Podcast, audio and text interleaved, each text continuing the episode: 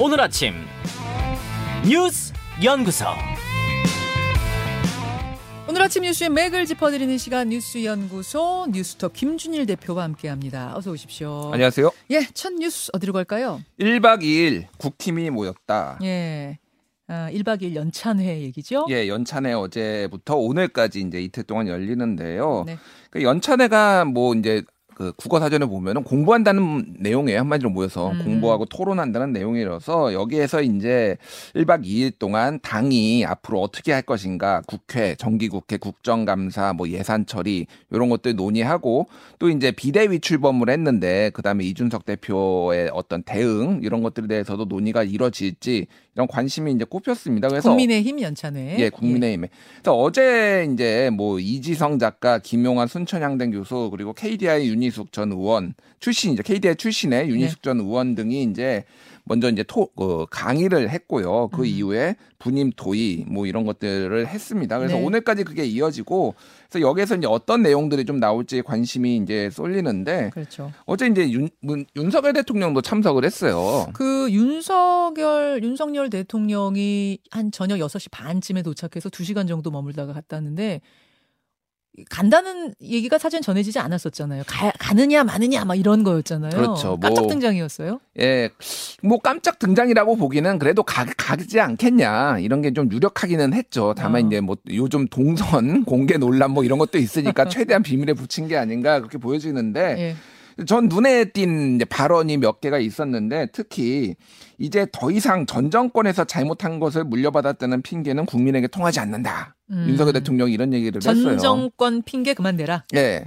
근데 뭐 전 정권 핑계는 윤석열 대통령에 제일 많이 되지 않았나 그 생각도 듭니다. 그래서 뭐 한동훈 장관도 맨날 뭐 국회 대정부질문 하면은 맨날 전 정권 얘기를 하는데 이게 좀 국정 기조가 좀 바뀌는 건지 네. 예, 뭐 그런 것도 좀 주목할 필요가 이제는 있고. 그렇게 하지 말자는 다짐이 일단 유- 주, 주요하게 나왔고요. 뭐 맞죠. 국민들은 지금 지금 성적표를 보려고 하지 옛날 얘기 보- 원하지 않으니까. 근데 또 하나 눈에 띄었던 네. 게 어제 이제 지금 을지 훈련, 을지 이제 자유 freedom, Freedom Shield 지금 기간이라서 네. 술을 이제 안 마셨어요. 음. 그래서 오미자 주스를 이제 채워서 이렇게 아. 건배를 했거든요. 예. 그래서 어 윤석열 대통령 발언이 지금 술은 못하지만 술 마신 거나 똑같은 그런 즐거운 마음으로 우리 회포도 좀 털자.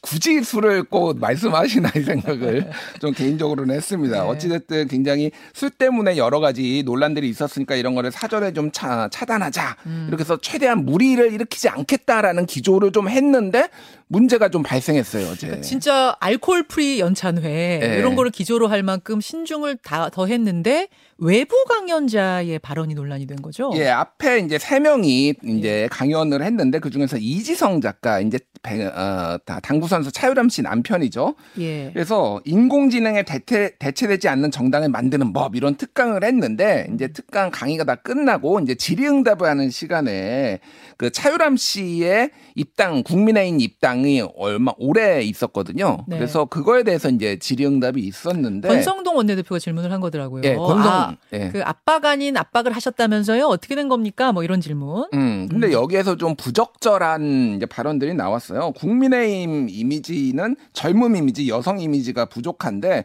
보수 정당에서 지금 좀 뭐 이렇게 젊고 아름다운 이미지를 줘야 된다라고 해가지고 지금 배현진 의원, 나경원 전 의원도 계시지만 좀 부족하다. 그래서 김건희 여사도 있지만 부족하니까 당신이 들어가서 4인방이 되면 끝장날 것 같다. 뭐 이렇게 답변을 했어요. 거기서 뭐 의원자를 붙인 것도 아니고 나경원 씨, 배현진 씨, 음, 뭐 계시고 김건희 여사도 있지만 부족하다. 예. 그래서 차유람 당신이 들어가서 4인방, 음. 미인 4인방 만들어라 이렇게 얘기했다는 발언인 건데 예. 못 짜고 한 얘기인 건 맞, 맞을 것 같은데 음, 그래서 뭐 당시에는 강연에서도 부적절했죠. 몇몇 의원이 이제 웃음도 터트리고 그랬는데 4인방이 돼서 되면 끝장날 것 같다라고 그러는데 연찬회를 끝장냈죠. 그래서 이것 때문에 예. 다른 것들이 다 묻혀버리고 예. 그래서 일단 나경원 전 의원이라든지 배현진 의원도 페이스북을 통해서 굉장히 불쾌감을 표시를 하고 강하게 불쾌감 표시했더라고요. 예, 그러니까 남성 특히 이제 나경원 의원 같은 경우는 남성 정치인에 대해서 이렇게 외모를 가지고 하는 게 있느냐. 근데 여성 정치인만 왜 이런 이런 게 이제 특정 성별에 대한 폄훼다 그러는데 본인은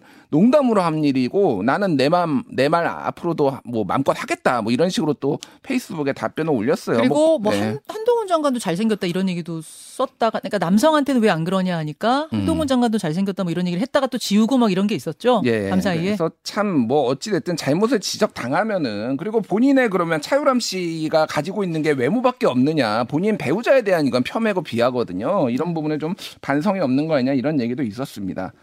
그리고 어제 음. 결국 사과했습니다. 예, 결국은 이제 마지막엔 했어요. 그래서 예. 음, 뭐 이런 논란들이 좀 있었고요. 그리고 이제 어제 이거와는 별도로 이제 탄원서, 예. 그 이- 이준석 대표의 탄원서 유출 공방도 이제 언론을 통해서 이제 이어졌는데 잠깐만요. 예. 탄원서 가기 전에 조금 더 마무리를 지어야 할 것은 음. 이 연찬회에 현직 대통령이 참석한 거는 처음이라는 거. 음. 뭐 이런 것도 조금 짚어볼 부분인 것 같고. 아, 당정이 하나가 되자라는 그 메시지를 가장 강조하는 연찬회였다. 뭐 이런 것도 좀 짚어볼 만한데 당정이 하나 되자는 걸 강조한 이유는 바로 이제 이준석 전 대표의 이 상황이 계속되기 때문인 거죠. 그렇죠. 예. 지금 뭐 어찌됐든 당이 혼란 상황이 있으니까 이거를 정리를 해야 된다라는 건데 예. 탄원서 관련해서 이제 유출 공방이 있었는데 김기현 의원이 예. 이제 YTN 라디오에 나와가지고 이 탄원서가 당에서 유출됐다는 주장이 돼 유출이란 용어 틀렸다. 이게 불법도 아니고 법률상 금지돼 있는 것도 아닌데 이게 뭐가 문제냐. 뭐 이런 식의 이제 취지의 발언을 했고 이준석 대표 같은 경우도 페이스북에 뭐 채무자 측이 유출한 것이 맞군요라고 사실상 확인을 했다. 그래서 유출이 맞다라는 식의 이제 공방이 좀 이어졌습니다. 네. 그래요. 어, 민주당 어, 뭐 이야기는 오늘 윤희숙 전 의원이 지금 준비하고 계세요. 어제 연찬회에서 경제를 가지고 특강을 한 윤희숙 전 의원 이야기 를 들으면서 또 연찬회 얘기 더 할 수 있을 것 같습니다. 민주당으로 가죠. 예, 민주당 같은 경우에는 지금 당원 개정안이 이제 부결이 중앙위에서 부결이 됐는데 이거를 지금 다시 올려서 오늘 중앙위에 온라인 투표를 받는다라는 거예요. 이게 이제 큰 논란이 되고 있는데 첫 번째는 일사부재리. 하나가 한 번 어떤 사안이 이게 부결이 됐을 때는 같은 회기 내에서는 이거를 올릴 수 없다. 그러니까 지금 비대위가 아니라 차기 이제 지도부에서 해야 되는 건데 이거를 올렸다라는 거 하나. 일사부재의의 원칙에 어긋난 예, 예. 거 아니냐. 그러니까 두 번째는 이게 저 절차 위반인데 중앙위를 소집을 하려면 5일 전에 통보를 해야 되는데 이틀 만에 지금 다시 여는 거거든요. 네. 그러니까 이게 지금 맞는 거냐라고 해서 지금 많은 의원들 뭐 조홍천 의원, 박용진 의원들이 절차의 문제, 일사부재의 문제 이런 것들을 지적을 했는데 네. 지금 뭐 지도부에서는 이거는 전체가 부결된 게 아니라 14조 그러니까 전당 권리당 원 전원 투표만 부결된 것이나 마찬가지기 때문에 그 부분만 빼고 올리겠다라는 거서 이게 이제 뭐 이재명 당 대표가 확실시되는 상황에서 이재명의 부담을 덜어주려는 거 아니냐 뭐 이런 얘기들도 지금 계속 나와서 전당대회까지 좀 잡음이 있을 것 같습니다. 그럼에도 불구하고 오늘 재투표는 한다는 거죠. 예, 재투표는 오늘 예. 이루어집니다. 자, 이런 상황. 정치권 뉴스 좀 받고. 두 번째는 뭔가요? 김건희 의혹 모두 불송치하는 경찰.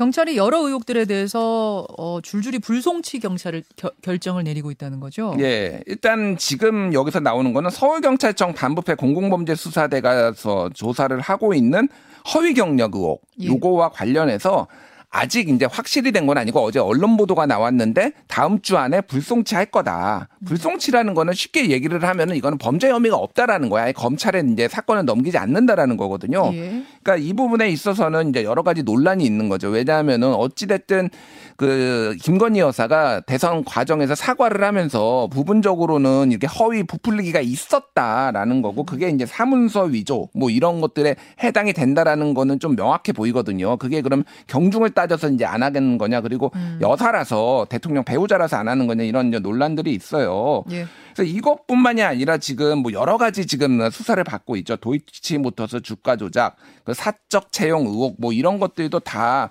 불송치 되는 거 아니냐 이런 관측들이 나오고 있고요.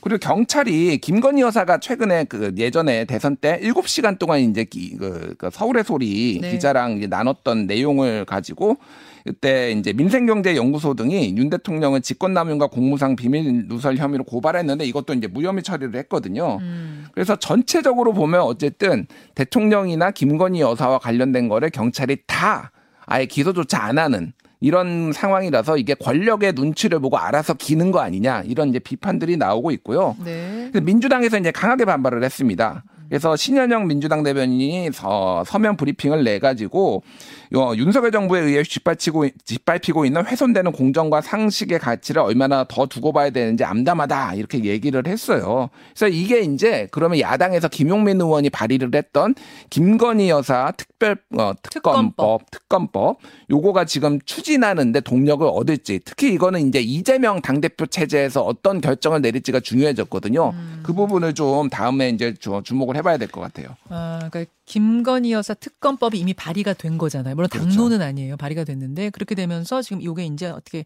양당의 이슈로 어떤 대결의 이슈로 떠오르지 않겠는가. 그 부분이 관전 포인트란 말씀이에요. 예.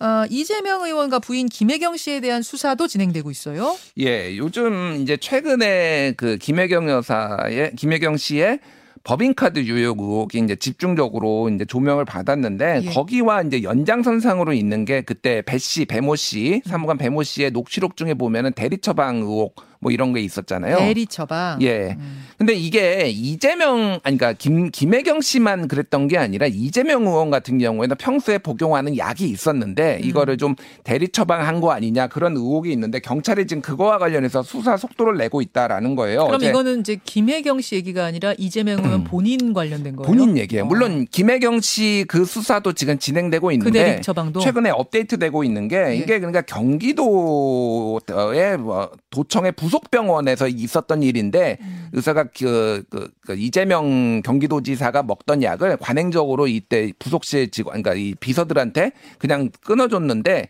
그거를 경찰이 지금 이사 이 의사의 전 이제 그만뒀는데 이 전 원장의 휴대전화를 압수수색해가지고 이런 증거를 밝혀냈다라는 거예요 어느 정도 음. 파악을 했다라는 거예요 그래서 이재명 의원도 그러면은 지금 이재명 초 차기 당 대표도 대리 처방과 아, 관련해서 차기 기소자 당 대표라고 지금 단정을 하시면 안 되고. 예, 아주 유력한 유력한. 박용진 의원께 죄송합니다 일단 예, 아주 유력한 이 당 대표가 대리 처방 의혹과 관련해서 보건 예. 보- 어, 의료법 위반으로 기소될 가능성이 상당히 높 아졌다라고 예. 이제 봐야 될 것 같아요. 예, 예. 자, 수사 상황 지금 좀 짚어봤고요. 마지막으로 경제 얘기해야 됩니다. 예. 어제도 금리가 또 올랐어요. 예, 사상 초유로 4연속 어, 금리 인상이 이뤄졌는데 4월, 5월, 7월, 8월까지 네번 연속 금리 인상이 한국은행에서 금리 인상을 한 거는 이번이 처음이에요. 네. 그러니까 그 정도로 뭐 보통 이제 인상 전체적으로 폭이 있더라도 한 번 동결했다가 한두 번 음. 동결했다가 다시 올려고 그러는데 이 정도로 가파르게 올랐다라는 거는 지금 이그 물가가 굉장히 심상치 않다라는 거예요. 그렇죠. 그래서 이게 전체적으로 보면은 네. 지난해 8월에 0.5%였거든요. 음. 근데 지금 어제 그러니까 다 1년 만이죠. 그러니까 1년 만에 지금 2.5%가 됐어요. 아. 그러니까 지금 0.25에서 0.5% 포인트씩 계속 올리고 있다라고 보면 될 것 같습니다. 네. 그래서 지금 한국은행에서 이 사안을 매우 심각하게 보고 있다라고 물가를 보고 있는 거고 음. 이게 왜냐하면은 통계청에 따르면 소비자 물가가 6월에 6.0, 7월에 6.3, 뭐 이래서 지금 20 몇 년 만에 지금 사상 최고를 찍다 이게 매일 매달 나오고 있거든요. 아니, 그게 이제 물가가 정말 심각하다는 걸 느끼는 게 라면 값도 올랐고요. 음. 계속 오르고 있고 빵값 오르고 네. 정말로 기본적인 소비재 까지도 막 오르고 있거든요. 음. 그래서 올해 이제 연간 물가가 5%를 넘을 가능성이 커졌는데 그러면 1988년 이후 24년 만에 가장 높은 수준이다 이런 얘기가 나오고 있어요. 그래서 왜 이게 또 하나 이제 물가도 물가인데 미국 금리를 어느 정도 그 금리 수준하고 맞춰줘야 된다라는 그렇죠. 거예요. 그렇죠. 그래서 그 연방공개시장위원회가 정례 어, 지난달에 정례 회의를 했는데 예. 두달 연속 giant step. 0.75%포인트 이상 올- 올리는 건데, 그래서 지금 현재 미국 기준금리가 여기는 폭으로 하는데 2.25에서 2.5%거든요. 음. 그래서 한국의 2.25보다 이제 높아졌기 때문에 이거를 이제 올린 건데, 문제는 다음 달에 또 올린다라는 겁니다, 미국이. 음. 그러면은 우리도 추가적으로 또 올려야 되는 압박을 받을 수밖에 없다. 왜냐하면은 한국이 미국보다 금리가 만약에 낮으면은 뭐 달러가 다 유출이 돼 버리는 그런 상황이 벌어지기 네. 때문에 네. 그러면 이제 이거에서 이자 부담, 서민들이 이자 부담 그리고 영끌족들 뭐 대출 받은 사람들이 굉장히 큰 고통에 지금 받을 가능성이 높아졌다 이렇게 봐야 되겠습니다. 자, 아, 잠시 후에 윤희숙 전 의원 통해서 경제 얘기 조금 더 해보고요. 조금 전에 IMF를 88년이라고 혹시 언급하셨어요? 저, 저도 스쳐 지나갔는데. 98년이네요. 98년이라는 아, 거. 죄송합니다. 말이 좀 헛나오셨다는 예. 거. 에, 조작을 하면서 여기까지 예, 짚어보죠. 수고하셨습니다. 감사합니다. 김현정의 뉴스쇼는 시청자 여러분의 참여를 기다립니다. 구독과 좋아요, 댓글 잊지 않으셨죠? 알림 설정을 해두시면 평일 아침 7시 20분 실시간 라이브도 참여하실 수 있습니다.